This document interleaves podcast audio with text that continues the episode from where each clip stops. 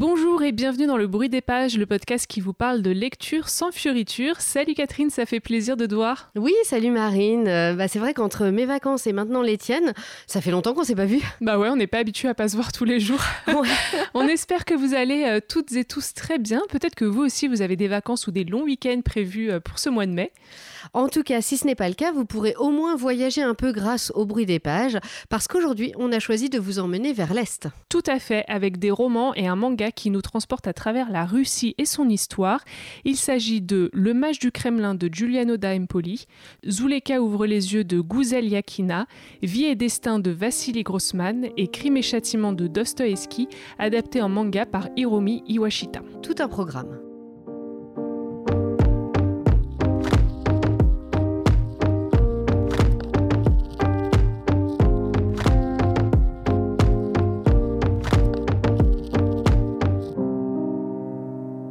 On commence avec ce roman dont on a beaucoup entendu parler depuis sa publication il y a tout juste un an, Le Mage du Kremlin de Giuliano da Empoli. C'est paru chez Gallimard et ça nous dévoile les dessous de la présidence de Poutine. Avec ce roman, on est donc en plein dans l'actu. On l'appelait le mage du Kremlin. L'énigmatique Vadim Baranov fut metteur en scène puis producteur d'émissions de télé-réalité avant de devenir l'éminence grise de Poutine, dit le tsar. Après sa démission du poste de conseiller politique, les légendes sur son compte se multiplient sans que nul puisse démêler le faux du vrai, jusqu'à ce que, une nuit, il confie son histoire au narrateur de ce livre. C'est un roman que j'avais vraiment très envie de lire. Ça fait un moment qu'on en entend parler. Et euh, vu l'actu en ce moment très tournée vers la Russie et l'Ukraine, j'avais super envie de le découvrir. Du coup, quand je l'ai vu circuler au boulot entre notre service et euh, nos collègues du service d'à côté, je me suis mise sur les rangs pour l'emprunter. Et donc, bah, merci Julie, euh, petit message. Hein. merci de me l'avoir prêté pour mes vacances. C'est vrai que moi aussi, avec le contexte géopolitique actuel, bah, j'étais très curieuse de découvrir le roman de Giuliano da Empoli avec un peu cette promesse de comprendre euh, un peu mieux cette machine complexe et mystérieuse euh, qu'est le Kremlin finalement. Ouais, et c'est vrai que bah, quand on suit un peu l'actu, euh, là, on a très très envie d'en savoir un peu plus, hein, carrément. Après, moi, finalement, je suis un peu partagée par cette lecture. J'ai pas été emballée, même s'il y a des choses dans le roman que j'ai trouvées très intéressantes. Je crois que je l'ai plus lu comme un article de presse ou comme un essai que comme un roman. Au bout du compte, j'en ai plus retiré un intérêt euh, intellectuel et historique qu'un vrai plaisir de lecture. Mais euh, j'ai beaucoup aimé me plonger dans les coulisses du Kremlin. Bah, c'est vrai que comme toi, moi, j'ai pas vraiment été euh, convaincue par ce roman. Je suis peut-être même plus négatif que toi, mais bon. oui, je pense que tu l'es un peu plus. Ouais, ouais, ouais. Bah, déjà, en fait, ça commence par le procédé de narration qui a été choisi par l'auteur que je trouve assez commun et finalement euh, assez mal introduit puisque Baranov raconte ses mémoires au narrateur lors d'un entretien confidentiel. Alors c'est un peu l'occasion pour lui de revenir sur euh, bah, la montée au pouvoir de celui justement qu'on surnomme le tsar, donc Vladimir Poutine. Mais euh, en plus de ça, dans le résumé, Baranov, il est présenté comme l'éminence grise de Vladimir Poutine. Donc en gros, on comprend celui qui œuvre dans l'ombre pour accompagner la politique du dictateur russe. Mais moi, je, je trouve que malheureusement, on comprend assez vite que bah, ce mage du Kremlin, finalement, c'est un peu juste un observateur de ce pouvoir, au mieux peut-être un exécutant. Et donc, en gros, il nous livre anecdote sur anecdote, certaines qui sont déjà bien connues quand même des médias qu'on peut retrouver dans beaucoup d'articles de presse, et ça prend la forme d'un long monologue qui est quand même un peu ennuyeux et très pompeux, je trouver. Voilà. Tu disais que euh, Baranov, euh, il est observateur du pouvoir, au mieux exécutant. Je suis pas tout à fait d'accord parce que je trouve que quand même dans le livre, on se rend compte aussi que euh, même si il n'est pas un courtisan au sens il n'a pas des paillettes dans les yeux quand il regarde Poutine, je trouve que c'est quand même lui aussi qui organise un peu sa montée au pouvoir et qui bah, tire un peu les ficelles derrière. Alors pas tout seul. Et mm. clairement Poutine fait beaucoup de choses par lui-même et etc et il exécute aussi beaucoup de choses que Poutine ordonne. Mais on voit aussi que c'est quand même un peu lui qui a lancé le truc. Oui, tu bah vois, c'est ça. C'est qu'en fait, ça s'arrête là. Pour moi, il le lance dans la politique, mais en fait, très vite, Poutine prend les devants et après, ils ont plus du tout aucun contrôle et ils se retrouvent assez vite en fond de scène, quoi. Tu vois, c'est un peu bah, après, as vite dépassé, quoi. Oui, alors dépassé parce qu'il s'attendait pas à créer un monstre. ouais, c'est ça. En tout cas, la façon dont il se présente même lui-même, je pense que c'est comme ça qu'il a envie de se vendre. En tout cas, c'est euh, bah, il observe et de loin, tu vois, il se mêle pas du tout, justement, comme tu le disais, aux courtisans et tout. Il observe tout ça avec beaucoup de, distance. Et du coup, moi, je m'attendais à avoir un peu plus un côté euh, euh, très manipulation, très coulisses, très machin. Et au final, on l'a pas trop. Oui, c'est pas hyper machiavélique. Voilà. En même temps, il se présente comme ça aussi, bah, enfin c'est normal, tu vois, il va se présenter sous son meilleur jour. Ah oui, oui, tout Puisque le principe, c'est qu'il raconte sa vie au mm. narrateur. Évidemment, il va euh, se justifier et, euh, et évidemment euh, donner la meilleure image de ah lui. Bah oui, ça c'est Donc je trouve que c'est assez logique qu'on ait ça. Mais c'est pas ce qui est vendu dans le résumé. Ouais, peut-être. C'est vrai que. Peut-être mal vendu. En ouais, fait. ouais. C'est peut-être la, quatrième de couverture va un petit peu loin. Ouais. ouais. Hmm. Après, moi, j'ai trouvé que ça mettait euh, du temps à démarrer. Là-dessus, je suis d'accord avec toi. Au début, on, se perd un peu dans l'introspection euh, personnelle du narrateur qui me semble pas nécessaire. Honnêtement, ce narrateur, on en a un peu rien à faire. Hein. Ouais, complètement. Faut le dire clairement, on est là pour Poutine quand même. Bah oui, c'est comme ça. Enfin, c'est pour ça que tu lis. C'est pour ça qu'on lit le livre et même Baranov, tu vois, à la hmm. limite, c'est juste. Euh, le moyen d'avoir des infos sur Poutine. Mm. Donc euh, tout ce début, euh, franchement, m'intéresse pas trop et je trouve que on commence à rentrer dans le livre et à trouver ça intéressant quand euh, on en apprend plus sur l'histoire de Baranov et ses relations avec le tsar. Mm, mm, Là, d'un coup, je trouve que le roman prend de l'ampleur. Oui, c'est vrai, un peu plus. Ouais. Après, sur le côté anecdote sur anecdote, je suis pas tout à fait d'accord avec toi parce que ben moi pour le coup il y en a plein que je connaissais pas. Euh, et j'ai beaucoup aimé me plonger dans les entrailles euh, du pouvoir de Poutine. Tu vois, rien que son arrivée au pouvoir. Moi, je ne savais pas quoi. Non, mais en fait, c'est pas le fait que moi non plus, tu vois, il y a plein de choses que je savais pas, mais je trouve qu'il n'y a rien d'exclusif. Ouais, alors en gros, c'est des infos. savoir. Voilà, c'est qu'en en, gros, si tu t'intéresses un peu à Poutine, à l'histoire, à sa politique, etc., à mon avis, c'est des infos que tu retrouves dans les articles de presse, c'est des infos que tu retrouves dans des documentaires. Il n'y a pas le côté exclusif, attention, il va, on va vous révéler des infos de ouf parce qu'on est justement dans les coulisses du pouvoir. Oui, par exemple, moi, euh, j'ai, enfin, ça m'a un peu fait sourire et j'ai trouvé ça assez drôle comme anecdote, mais euh, donc l'histoire du chien avec Merkel ou euh, le fou rire entre Clinton et Eltsine. Bon, bah, moi, pour le coup, je les connaissais pas, ces deux trucs. Je suis allée chercher. C'est vrai que, bon, tu les trouves tout de suite. Les trouves tout de suite, Mais euh, tu vois, quand tu connais pas, du coup, c'est quand même, ça t'apporte un petit truc, je trouve. Oui, c'est une petite piste. Mais, Je, suis, d'accord, c'est vrai que c'est pas euh, exclusif. Ouais, puis c'est des, des, images voilà, qu'on a euh, peut-être déjà vues. Enfin, moi, tu vois, par exemple, celle avec le chien, je l'avais déjà vue, je connaissais l'histoire, etc. En effet, avec le, le, fou rire d'Elsine, non. Mais voilà, tu vois, du coup, je trouve que ça manquait un peu de, de ouais, d'exclusivité, je trouve. Ouais. Moi, il y a un truc que j'ai quand même trouvé très intéressant, c'est euh, la comparaison avec, euh, entre le régime de Poutine et le régime soviétique. Au début du roman, euh, on nous raconte un peu l'histoire personnelle de Baranov, mm. notamment l'histoire de son grand-père et de son père, du coup, sous le régime soviétique. Et au début, tu te demandes un peu pourquoi on revient mm. si loin en arrière et tout. Mais finalement, ça permet de faire un parallèle entre les deux régimes et de montrer que Poutine s'est en fait énormément inspiré du pouvoir soviétique pour installer son propre pouvoir.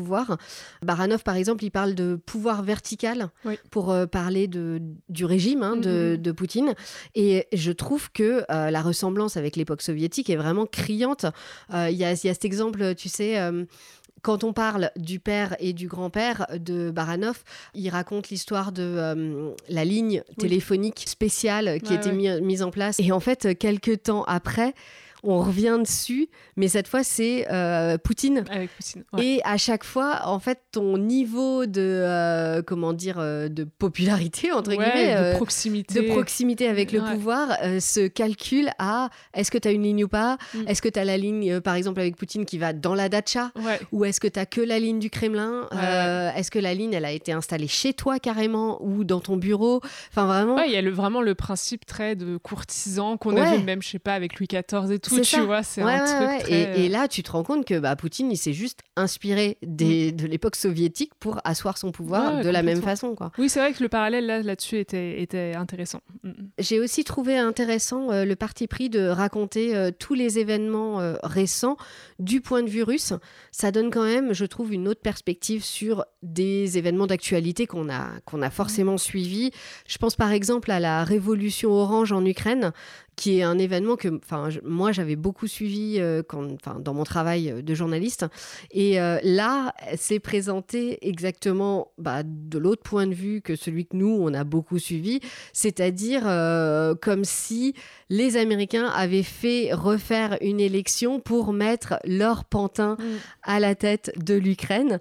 ce qui est marrant parce qu'évidemment, de l'autre point de vue, les Américains ont raconté que, enfin, bah, oui analyser cela en euh, la Russie veut absolument mettre son pantin à la tête de l'Ukraine. Bah oui, c'est euh, l'éternel euh, conflit. Quoi, exactement, mm. mais, mais je trouve ça assez, assez intéressant du coup d'avoir quand même ce point de vue-là probablement qu'en fait les deux sont vrais. Ah bah oui. Après, il y, a sur certains événements, c'est, tu vois, par exemple, l'épisode du fou entre Clinton et Elsin, oui. où là, pareil, c'est raconté du point de vue russe.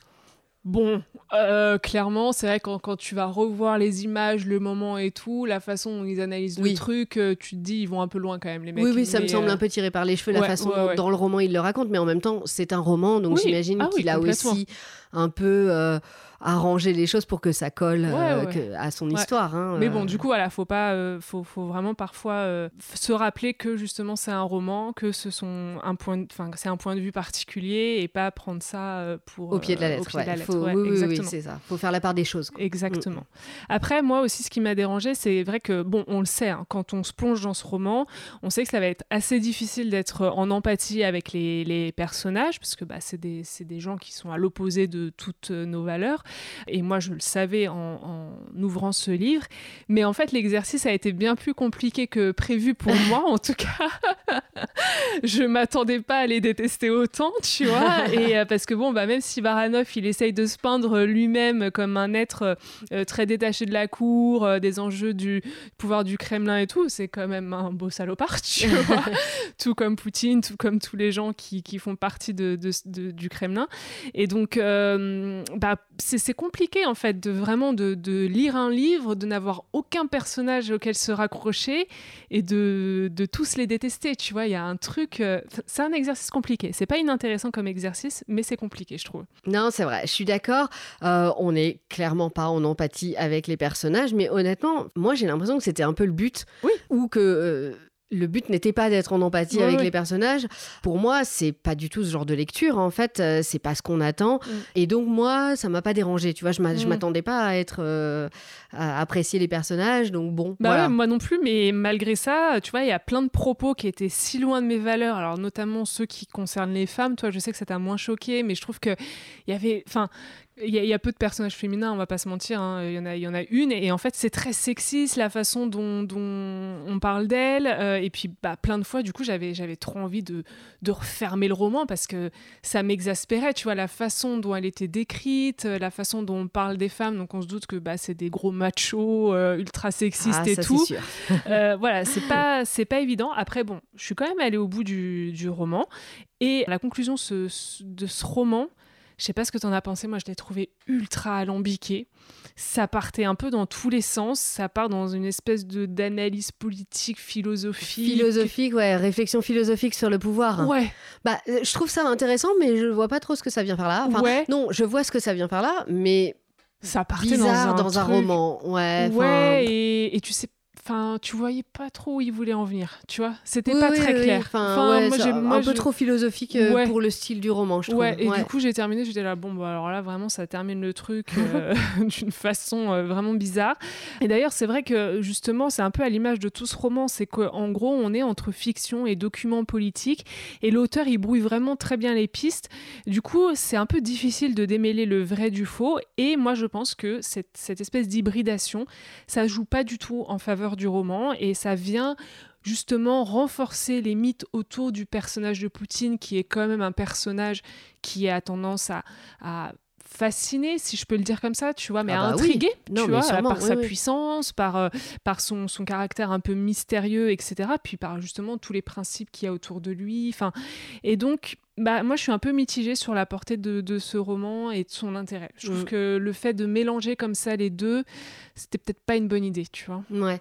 Giuliano D'Ampoli, c'est un journaliste, c'est un essayiste, il est aussi conseiller politique, euh, donc clairement, il est fin connaisseur de la géopolitique euh, européenne et mondiale. Au fond, moi, je me dis que peut-être c'est le format qui n'était pas le bon. Peut-être que euh, ce roman, il aurait mieux fait d'être un essai. Mm. Ça aurait dissipé tous les doutes hein, sur la qu'est-ce qui est vrai, qu'est-ce qui est pas vrai euh, et peut-être aussi hein, éviter les, envolées pas forcément nécessaires euh, du début et de la fin du livre. Mm. Bon, en tout cas, si vous êtes intéressé par l'histoire récente russe, je pense que c'est un roman qui euh, vaut quand même la peine d'être lu. D'autant plus que, bon, il faut le dire, ça se lit assez rapidement, c'est assez court. Oui, c'est vrai. Donc, vous pouvez y aller et puis à la limite, vous nous direz ce que vous en pensez. C'est ça. Et euh, moi, je me dis que son essai sur euh, les ingénieurs du chaos, qui parle donc des spin doctors des partis nationaux populistes, doit euh, probablement être plus intéressant parce que cette fois vraiment sous forme d'essai, donc on mm. sait dans quoi on se lance. Quoi. Bah, faudrait tester, ouais, voir si en essai ça passe mieux. Ouais, exactement. Mm. Petit saut dans le temps, le roman Zuleka ouvre les yeux de Gouzel Yakina nous emmène dans la Russie des années 30 et plus précisément dans le Tatarstan. Il est publié aux éditions Libretto et c'est un de mes coups de cœur du mois. À 15 ans, Zuleika a été mariée à un homme bien plus âgé qu'elle. Ils ont eu quatre filles, mais toutes sont mortes en bas âge. Pour son mari et sa belle-mère presque centenaire, très autoritaire, Zuleika n'est bonne qu'à travailler. Un nouveau malheur arrive. Pendant la découlakisation menée par Staline, le mari se fait assassiner et sa famille est expropriée. Zuleika est déportée en Sibérie qu'elle atteindra après un voyage en train de plusieurs mois. Avec ses compagnons d'exil, paysans et intellectuels, chrétiens, musulmans ou athées, elle participe à l'établissement d'une colonie sur la rivière Angara, loin de toute civilisation. Je suis tombée sur ce roman complètement par hasard euh, cet été dans une euh, petite librairie à Saint-Guillaume-le-Désert, magnifique petit village dans le sud de la France que je vous conseille de visiter si vous allez euh, vers Montpellier, un de ces quatre. Ok, Parenthèse refermée, voilà. J'ai adoré le résumé, j'avais jamais entendu parler de l'autrice, donc qui s'appelle Gouzel Yakina et qui est une autrice russe née à Kazan, donc dans cette fameuse région, le Tatarstan, dont parle le roman. Donc un livre qui attendait depuis euh, quelques mois dans ta pile à lire et euh, c'était l'occasion. Bah voilà, il aura fallu attendre un épisode sur la Russie pour que je m'y plonge enfin. C'est vrai que les premières pages ont été assez difficiles, même si on entre très vite dans le cœur du sujet. L'écriture et la traduction sont euh, parsemées de termes tatars et même s'il y a un lexique à la fin, déjà je l'ai pas vu tout de suite, donc bon malheureusement pour moi, c'est un peu perturbant d'avoir ces mots que tu comprends pas. Ouais, j'imagine. C'est vrai que au début tu m'as dit que franchement c'était pas génial euh, bon, t'en étais qu'au début de la lecture, mais je me disais, ah, ça a pas l'air super. Et finalement. Et en fait, du coup, j'étais limite étonnée que tu me dises Ah non, c'est mon coup de cœur. En fait. Ouais, bah ouais, tu vois. Euh, en fait, il faut passer, je dirais, les 50 premières pages. Ouais, ça va. Donc ça va. Sur un roman de 500 pages, bon, allez, euh, ça passe quoi. par contre, c'est vrai que dès le début, j'ai quand même été tout de suite frappée par le style très cinématographique de l'autrice. On visualise euh, très bien chaque scène, les personnages sont extrêmement bien caractérisés, tout comme le quotidien de ces paysans, donc les koulaks, qui sont des propriétaires terriens persécutés par l'armée soviétique et envoyés envoyés au goulag et euh, parce qu'ils sont considérés comme des ennemis de la nation au nom de la collectivisation. Donc là, on est vraiment dans une fresque historique. Oui, c'est tout à fait ça. En gros, l'histoire se déploie du début des années 30 jusqu'à la fin de la Seconde Guerre mondiale et on, est vraiment embarqué euh, du début, bon, ok, du presque début à la fin du roman. C'est un récit qui est très pudique, un peu à l'image de ces personnages. On n'est vraiment pas dans le drama à tout va, mais il y a une sensibilité et une finesse qui, moi, m'ont profondément ému. Et pourtant, il y a des moments vraiment difficiles. On parle quand même de déportation de milliers, voire de millions d'individus, de conditions de vie atroces, d'exploitation, etc. Mais Gouzel Yakina a vraiment un don pour euh, émouvoir sans tomber dans le larmoyant. Et puis, euh, il y a cette héroïne, donc Zuleka, qui, je trouve, est mémorable. Dès les premières lignes, le roman s'ouvre sur cette femme de 30 ans, mariée à 15 à un homme euh, brutal. C'est un peu une sorte de Cendrillon maltraité par sa belle-mère. On est presque dans l'esclavage, mais on sent quand même chez elle une sorte de douceur et une naïveté qui euh, bah, vont faire sa force au fil de l'histoire. Ça a l'air d'être un très beau personnage. Ouais, exactement. Mm. Vraiment, c'est un personnage qui m'a beaucoup ému. Et puis, il y a aussi une magnifique histoire d'amour dont je vous parlerai pas trop pour ne pas vous spoiler. Il y a tout le pan historique qui est passionnant puisqu'on nous raconte la société russe des années 30, cet idéal soviétique qui est incarné dans le roman par le commandant Ignatov, la propagande, le massacre des populations, la dictature de Staline, la corruption de l'administration. Bref, moi j'ai vraiment adoré ce portrait de l'URSS des années 30. Ouais, c'est vrai que ce contexte historique, il est particulièrement intéressant. Oui, parce qu'en plus, c'est un pan de l'histoire qu'on connaît peu. Tu vois, on a tendance à, raconter le régime stalinien et ses horreurs euh, sur, les, sur les bancs de l'école, mais sans vraiment se rendre compte de ce que ça implique et surtout, par exemple, la, différence qu'il y avait et des divisions qu'il y avait entre les habitants des grandes villes et puis les paysans qui vivaient dans les régions euh, très isolées. Si vous voyez un peu la taille de la Russie, tu te doutes que quand tu te trouves loin de la capitale, bah, tu es un peu loin de, toutes ces, euh, de toute cette politique. Et puis, il y a la religion aussi qui a une grande place au sein du roman, puisque c'était aussi une des raisons avancées par les soviétiques pour euh, persécuter les koulaks. Zuleka, par exemple, elle est musulmane. Elle pratique sa foi de façon euh, très superstitieuse presque païenne, tu vois. Elle croit aux esprits de la forêt, de la maison, euh, tout ça. Donc bon, on n'est pas non plus euh, dans une pratique euh, monothéiste.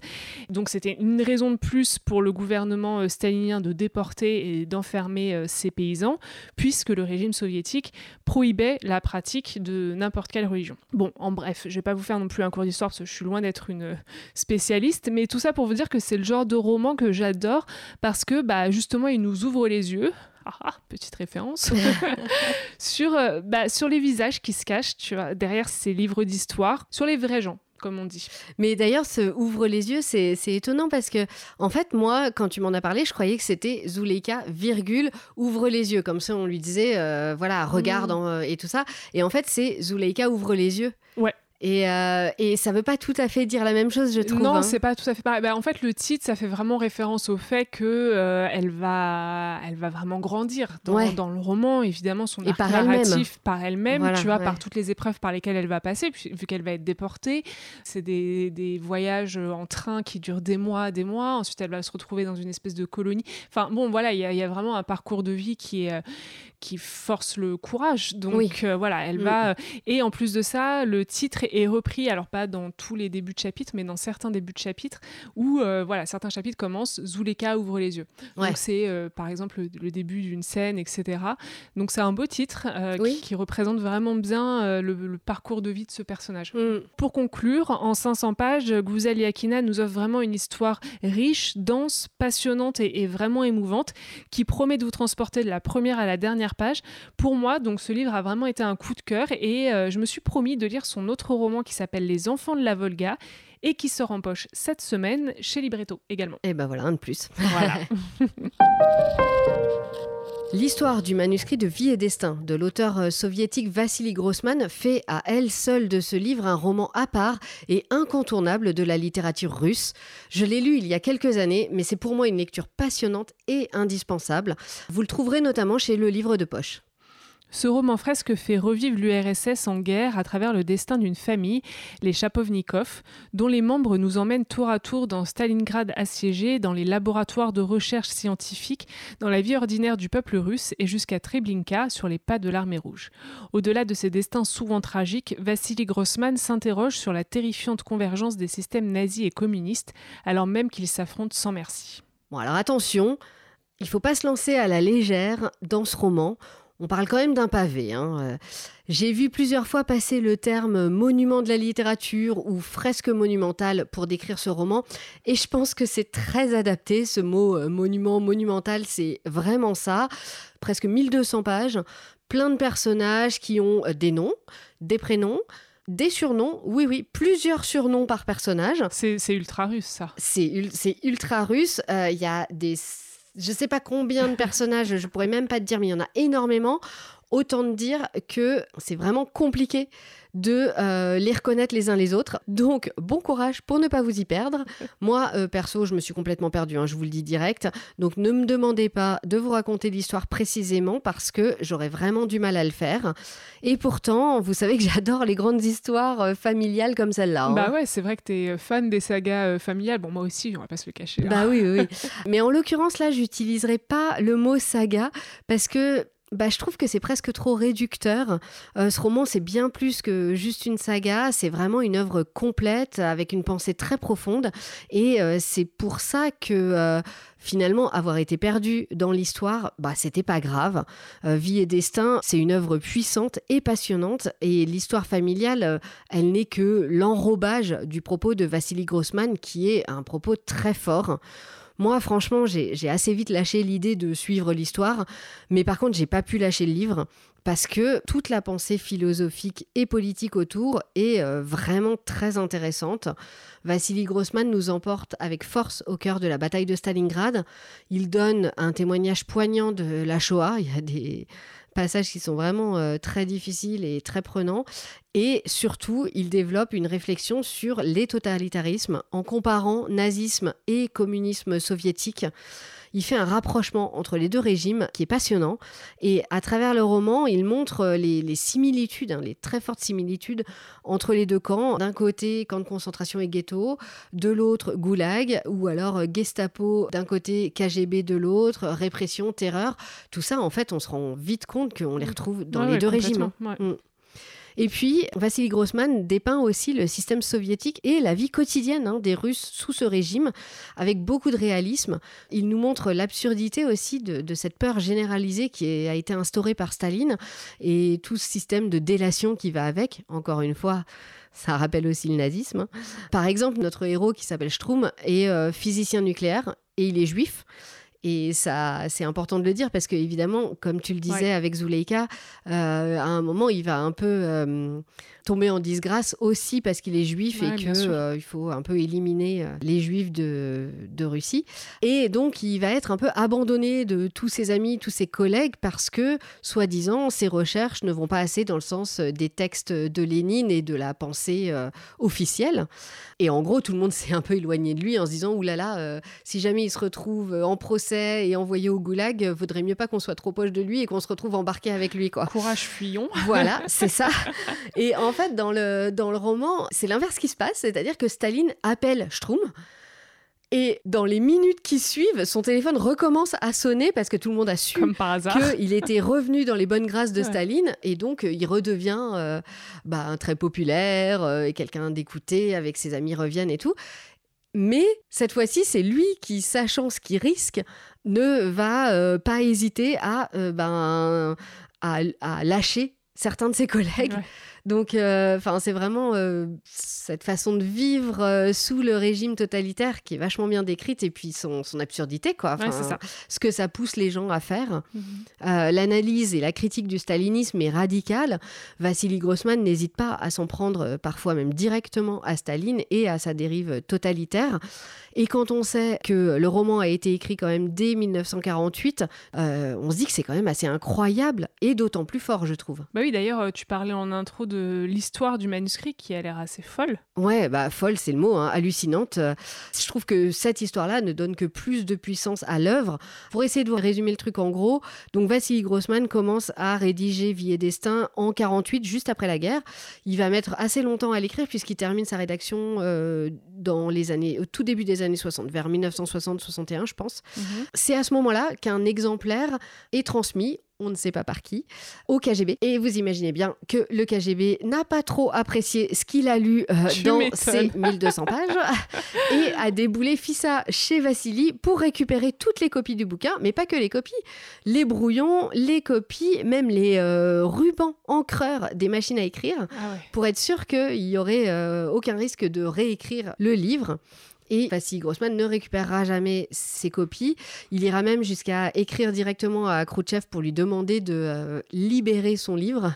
Ouais, ça n'a pas dû marcher. Ça n'a pas marché. Vassili Grossman est mort quelques années plus tard ah. euh, avec son livre euh, qui ne réapparaîtra que des années plus tard parce que il avait quand même pris soin d'en mettre deux copies à l'abri chez des amis. Ah. Et les copies vont être retrouvées dans les années 70 et c'est pas fini parce qu'à partir de là, les amis vont passer les copies sur microfilm pour les exfiltrer à l'ouest. Ah ouais. en Suisse, où euh, des euh, professeurs émigrés vont déchiffrer euh, le manuscrit, travailler dessus autant que possible et le publier en 1980 en Occident, parce qu'évidemment, ah il n'est bah pas bah publié bah en Russie. la guerre froide, ouais.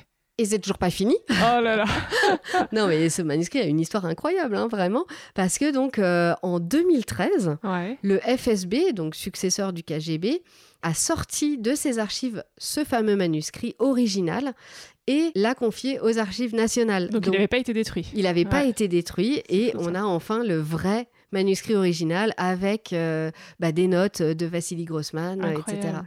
C'est fou. En fait, l'histoire du manuscrit, elle vaudrait presque un roman à elle toute seule. C'est clair. Incroyable. Ouais, ouais, ouais. Moi, moi, je trouve que c'est assez dingue. Et quand une œuvre a une telle histoire, avant même d'être publiée, je trouve que euh, ça donne une autre dimension au roman.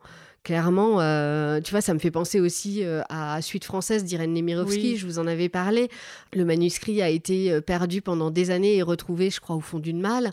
Bon, bah, quand tu as des, des, des, romans comme ça, ils sont déjà très forts à la base, mais ça leur donne une force incroyable. Bah, tu sais que ils ont, enfin bon là en l'occurrence pour le roman de Grossman, c'est que ça a dérangé. Euh, ah bah oui. Euh, le pouvoir quoi. Ah non mais euh, enfin c'est c'est inimaginable que même Grossman n'ait pas fini en, au goulag ou ou, ou, exécuté. Il hein. a eu de la chance finalement. Franchement quand tu le lis, tu dis c'est impossible.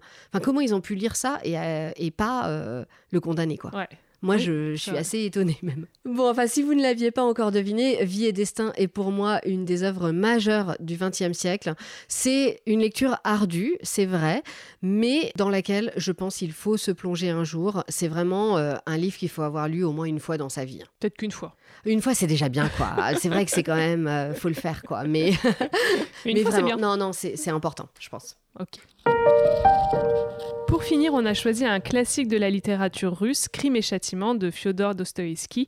Mais pour changer un peu, on va vous parler de son adaptation en manga par Hiromi Iwashita. Il est édité par Kurokawa dans leur collection éducative Kuro Savoir. À cause de la situation de pauvreté dans laquelle il vit, l'étudiant Raskolnikov finit par assassiner une vieille usurière pour lui voler son argent. Brillant, il est convaincu que sa théorie du génie lui permettra d'atteindre des sommets.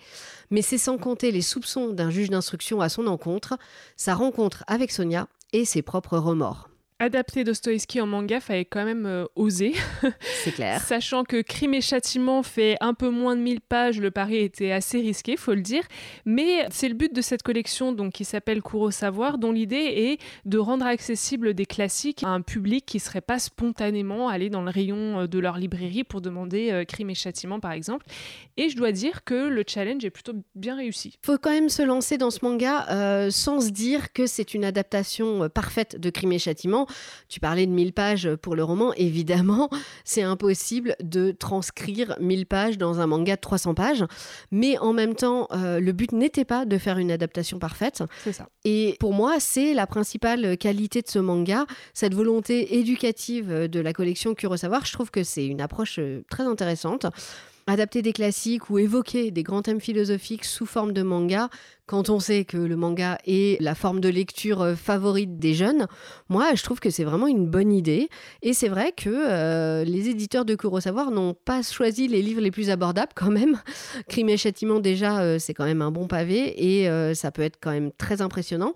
Et dans la même collection, il faut savoir qu'ils ont aussi proposé Le Capital ou un texte de Nietzsche, Ainsi parlait Zarathustra, euh, des bons morceaux quand même. Hein. Oui, c'est vrai que c'est pas des livres euh, qui ont l'air euh, très abordables comme ça. Alors moi, j'ai lu qu'un seul roman de Dostoïevski et c'était Les Frères Karamazov au lycée en plus, de autant dire que mes souvenirs sont quand même très loin et très flous. ceci dit, j'ai le souvenir d'un roman très philosophique et c'est vrai que l'auteur russe, il est connu pour ça. Il aborde souvent à travers ses personnages la question de la religion, de la morale, de la justice et dans le manga, on retrouve justement l'esprit du roman, toutes les interrogations du personnage principal, donc Qui va euh, commettre un crime atroce au nom du bien, du moins c'est un peu sa façon de penser la chose. On parle aussi de la place de la religion et de Dieu dans la pensée de l'auteur euh, qui a quand même une place assez euh, importante avec par exemple le personnage de Sophia qui incarne un peu Marie-Madeleine, donc cette prostituée repentie qui a accompagné Jésus, ou encore le rôle de la ville sur l'aliénation de l'être humain. Bref, il y a plein de références à la Bible et je pense qu'on pourrait analyser ce roman pendant des heures. D'ailleurs, c'est pas pour rien qu'il est si souvent étudié euh, en littérature, il y a plein de choses à dire dessus. Oui, c'est clair. Moi, pour le coup, j'ai jamais lu euh, Dostoïevski et j'avoue que J'ai jamais vraiment eu envie de le lire, justement bah, pour ce côté euh, philosophique et, austère quand même. Bah, hein. Après, tu vois, j'ai pas. Euh, enfin, je l'ai lu au lycée et j'ai pas le souvenir que c'était un texte très compliqué à lire. Tu vois, c'est clair, c'est pas drôle, mais c'est j'ai le souvenir que c'était assez abordable. Tu ouais, non mais j'imagine, mais en fait c'est juste l'image qui rend. Ouais, exactement. Tu vois, euh, tu te dis que ça va être un pavé austère ah bah, avec, euh, tu vois, avec des réflexions philosophiques à toutes les pages euh, et, et qu'en plus c'est quand même pas fun fun quoi. Ouais. Donc voilà, moi ça me donnait pas envie, mais bah je trouve que commencer par ce manga finalement c'est une bonne façon de mettre un pied dans l'œuvre de Dostoïevski. Ça donne une sorte de petit aperçu du roman et j'avoue que bah ça a un peu voire beaucoup apaisé mes, mes a priori. Même si, bon, clairement, les réflexions philosophiques, euh, les réflexions morales sur le bien et le mal, sur la culpabilité sont au cœur du récit. Mais moi, en sortant de ça, bah, je me suis dit, euh, bah, en fait, oui, euh, ça serait intéressant de lire le livre, l'œuvre originale. Et même pas en sortant, mais pendant, je me disais, ah tiens, je suis sûre que dans le roman, ça c'est beaucoup plus mm. développé, ou ces rencontres euh, ben, entre l'inspecteur et euh, Raskolnikov, tu vois, je me disais, dans, dans le manga, ils se rencontrent trois ou quatre fois, je crois, maximum. je me disais, je suis sûre que dans le roman, ah il a l'espace pour euh, les faire se rencontrer, faire un peu ce face-à-face entre deux, et chacun qui essaye de bah, faire tomber l'autre, et ça. Donc, donc euh, je pense que ça, c'est super, euh, super bien raconté bah, dans le roman. et, tu vois, ça m'a donné envie d'en de, savoir plus. Oui, parce que tu sens vraiment tout le potentiel de l'histoire et des personnages. Exactement. grâce, euh, grâce au manga. Tout à fait. Après, pour revenir un peu à l'histoire, tout tourne autour de la culpabilité de Raskolnikov, ses états d'âme. On est vraiment dans le romantisme pur et dur. Et, bien sûr, le trait manga vient renforcer l'image très dramatique et passionnée du héros. Donc ça fonctionne très très bien. On se laisse prendre facilement par l'histoire et l'esthétique colle parfaitement à l'ambiance du roman. D'ailleurs, moi j'ai beaucoup aimé les planches où on aperçoit euh, la ville de, Saint-Pétersbourg. Il y a quelques phrases aussi au début du roman qui euh, replacent le contexte historique, puisque l'histoire se déroule dans les années 60, euh, donc à Saint-Pétersbourg, alors que la société russe est un peu en plein bouleversement économique et, politique. Et c'est vrai que dans, dans le dessin, c'est très bien rendu. On voit un peu les habitants, la ville, tout ça, et c'est assez riche. Oui, tout à fait. Je trouve que le trait de Hiromi Iwashita fonctionne euh, bien avec euh, l'histoire et avec l'ambiance. Euh, moi aussi, c'est ce que j'ai préféré, hein, les grandes planches qui montrent la ville. On, a quand même, pour un manga, je trouve, beaucoup de décors. Mm. Et bon, alors, je suis pas hyper calée en manga, mais j'ai l'impression que le style est quand même assez classique. Oui. et alors, je sais pas toi, mais moi, ça m'a fait un peu penser à mes dessins animés de, de mon enfance, genre Princesse Sarah, Candy, des trucs comme ça, tu vois notamment sur, euh, sur les, les, gros plans, sur les visages des personnages et tout. Euh. Bon, alors c'est vrai que par rapport à Princesse Sarah, c'est un peu le même genre de, de décor et de, tu vois, genre de, de fringues qu'ils portent et tout, donc c'est peut-être ça. Oui, c'est peut-être ça qui t'a fait penser. Je trouvais aussi quand même que sur les, les traits euh, du dessin, il y avait un peu, on retrouvait un peu le même, le même style, quoi. Ah ouais, c'est marrant, pourquoi pas J'avais pas pensé à cette comparaison, mais avec Princesse Sarah, mais pourquoi pas bah, J'aime bien l'idée. franchement, entre Princesse Sarah et On est dans le drama du début ah à la fin. Ah oui, ça c'est hein, clair, de A à Z complètement. bon, après, ça, pour toutes ces raisons, moi, je dirais que le, manga remplit vraiment sa mission, à savoir donner envie au lecteur de découvrir euh, l'œuvre de Dostoïevski. Moi, en refermant le livre, j'avais qu'une envie, c'était de courir acheter l'original parce que, bah voilà, on est presque frustré de ne pas en avoir plus, de ne pas savourer euh, l'histoire sous la plume de Dostoïevski. Bon, après, je me suis vite calmée quand même parce que, rappelons-le, 1000 pages et j'ai plein de pavés à lire. Donc, euh, j'ai cherché sur la table, je me suis dit non, on attendra un peu. voilà, on va peut-être pas s'en rajouter un tout de suite. Tout de suite, tu vois, ça peut attendre. Euh, donc, je pense que cette collection, c'est parfait, par exemple, pour donner envie à quelqu'un qui ne se sent pas les épaules pour aborder un monument comme, euh, comme cet auteur russe, en lui montrant que les classiques, bah, c'est pas seulement des romans imposés par le prof avec fiche de lecture à rendre à la fin, mais c'est aussi des histoires très cool avec des personnages forts qui nous interrogent et qui nous bouleversent. Oui, ce crime et châtiment version manga et je pense un bon début pour rentrer dans l'œuvre de Dostoïevski. Et euh, Marine, tu parlais des frères Karamazov euh, au début. Eh bien, sache que le roman a lui aussi été adapté dans cette collection Kurosawa. Bah, tu vois, c'est bon euh, à savoir justement parce que ça pourrait être un moyen de se remémorer un peu. bah oui, si tu l'as lu au lycée. complètement. Tu peux te rappeler un peu de ce que c'était. Voilà. Avant de conclure cet épisode, on avait quelques ajouts à vous proposer, des romans et BD qui auraient pu être dans le podcast, mais euh, si on l'avait fait, alors l'épisode aurait duré euh, deux heures. Du coup, on a préféré se concentrer sur la Russie, mais si vous voulez élargir un peu, voilà quelques idées en plus. Alors moi je commence avec Si je dois te trahir de Ruta Sepetys, vous le savez, j'adore cette autrice et son dernier roman a encore été une fois une magnifique euh, découverte. Cette fois-ci Ruta Sepetys s'intéresse à la révolution roumaine de 1989 et à la fin de la dictature de Ceausescu. J'ai toujours pas lu Ruta Sepetys, ne me tape pas. Non non, je le retiens. Mais à chaque fois que tu m'en parles, ça me donne vraiment envie donc je vais finir par le lire. ça. de mon côté, ma belle-sœur m'a donné euh, pendant les vacances euh, Voices from Chernobyl de Svetlana Alexeyevich. Je crois que ça s'appelle La supplication en français. C'est des témoignages de plus de 500 personnes ayant vécu de près ou de loin la catastrophe de Tchernobyl. Donc des pompiers, des liquidateurs, des médecins, euh, des habitants, etc. C'est d'ailleurs certains de ces entretiens qui ont inspiré la série HBO Tchernobyl. Ah ouais. Qui était euh, vraiment super Ouais, bonne. j'ai adoré cette série. Et d'ailleurs, je m'étais déjà noté euh, le l'essai parce que ils en parlaient dans le podcast qui suivait la série et je m'étais dit ah ça a l'air trop intéressant. Donc voilà, elle me l'a donné il y a pas longtemps là, donc euh, ce sera pour un peu plus tard, mais euh, ça Ah a bah. l'air vachement bien. Tu nous diras. Exactement. J'avais aussi noté Les Orphelins de Varsovie de Kelly Rimmer, donc qui sortira en français le 13 juin chez Charleston. Ça parle du ghetto de Varsovie pendant la Seconde Guerre mondiale. Et je crois qu'avec le réseau de Jane, pour l'instant, c'est l'une de mes plus belles lectures euh, de l'année Charleston.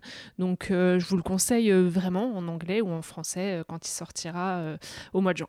Et puis côté BD, on avait aussi noté les cahiers ukrainiens et les cahiers russes de Igor, qui parlent l'un de l'histoire de l'Ukraine sous l'URSS, euh, notamment la Grande Famine, euh, avec d'ailleurs un nouveau cahier qui a été euh, ajouté récemment pour évoquer la guerre actuelle.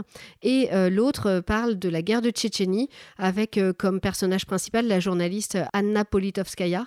Ces deux BD avaient l'air vraiment très Mm. intéressantes et on a un peu hésité à, à faire celle-là et puis on s'est dit restons dans les classiques. hein. Voilà. Ouais. Ça, et puis euh, un manga, ça change un petit peu aussi. Voilà, exactement. Et puis on vous rappelle qu'il y a aussi la huitième vie de Nino Haratichvili qui se déroule en Géorgie euh, de la fin de la Première Guerre mondiale jusqu'au début du 21e siècle à peu près. On vous en avait parlé avec Maman Boukine dans l'épisode 16. On avait toutes les deux adoré ce roman, donc si vous ne l'avez pas encore lu, foncez. Et c'est pas du tout un pavé lui aussi. hein. Pas du tout. Oh, Bon. Pourquoi tu le dis Parce que je suis honnête. voilà. Bon, avec tout ça, vous avez de quoi euh, occuper vos longs week-ends de mai. Euh, vous retrouverez toutes les références des livres dont on vous a parlé aujourd'hui sur notre Instagram, lebruitdespages.podcast, et sur notre blog. N'hésitez pas aussi à aller euh, sur l'Instagram de Marine, au fil des pages. D'ailleurs, vous y verrez aussi quelques posts sur la peinture, n'est-ce pas Marine? Oui, parce que c'est aussi une de mes passions avec la lecture, donc j'ai eu un peu envie de vous en parler un peu plus sur Instagram. Donc il se peut que vous voyez passer euh, quelques posts euh, voilà, sur, euh, sur la peinture. Bon, tant que tu continues à nous parler de tes lectures, euh, moi ça me va. et d'ailleurs, qu'est-ce que tu lis en ce moment? Alors, bah moi aussi j'ai des longs week-ends en mai, figurez-vous. Donc, je me suis lancée dans un pavé, Les Trois Mousquetaires d'Alexandre Dumas. Et c'est évidemment totalement influencé par le film, je l'assume. Euh, après, c'est vrai que c'est une relecture, je l'avais déjà lu, mais ça remonte à il y a un moment. et je ouais. m'en rappelais plus trop de l'histoire. En voyant le film, je me suis rendu compte que j'avais un peu oublié le roman. Oui. Donc, c'est l'occasion. Bah euh, super. Moi je l'ai lu euh, au collège, je crois. Donc, vois, Ouais, euh, moi aussi, je crois. Mais euh, je te comprends parce que ça m'a fait le même effet en sortant du film. J'avais très envie de me lancer dans le roman, enfin de le relire du coup. Mais euh, bah moi je peux pas parce que c'est mon copain qui a le bouquin et qui est en train de le lire. Oh, donc faut que j'attende qu'il finisse. Mais il a bientôt fini. Ouais, il faudrait que tu le lises avant que la deuxième partie sorte euh, Ah en oui, l'aurais lu. Ouais. Ouais ouais, ce sera fait. Mm. Mm. En attendant, moi je commence à l'instant Les Racines blondes de Bernardine Evaristo. Il est bien trop tôt pour vous dire ce que j'en pense, mais c'est très intrigant et je vous en parlerai peut-être plus en détail dans un prochain épisode. Eh ben, on a hâte. En tout cas, merci beaucoup de nous avoir suivis aujourd'hui. On compte sur vous pour liker le podcast sur les plateformes d'écoute, pour commenter sur Instagram, sur Apple Podcast et partout où vous pouvez. Et pour partager le podcast avec vos amis, vos collègues, la Terre entière. Voyez grand, quoi. voilà. Et en attendant que la Terre entière nous écoute, on vous souhaite de belles lectures et on se retrouve dans un mois. Rendez-vous à la prochaine page.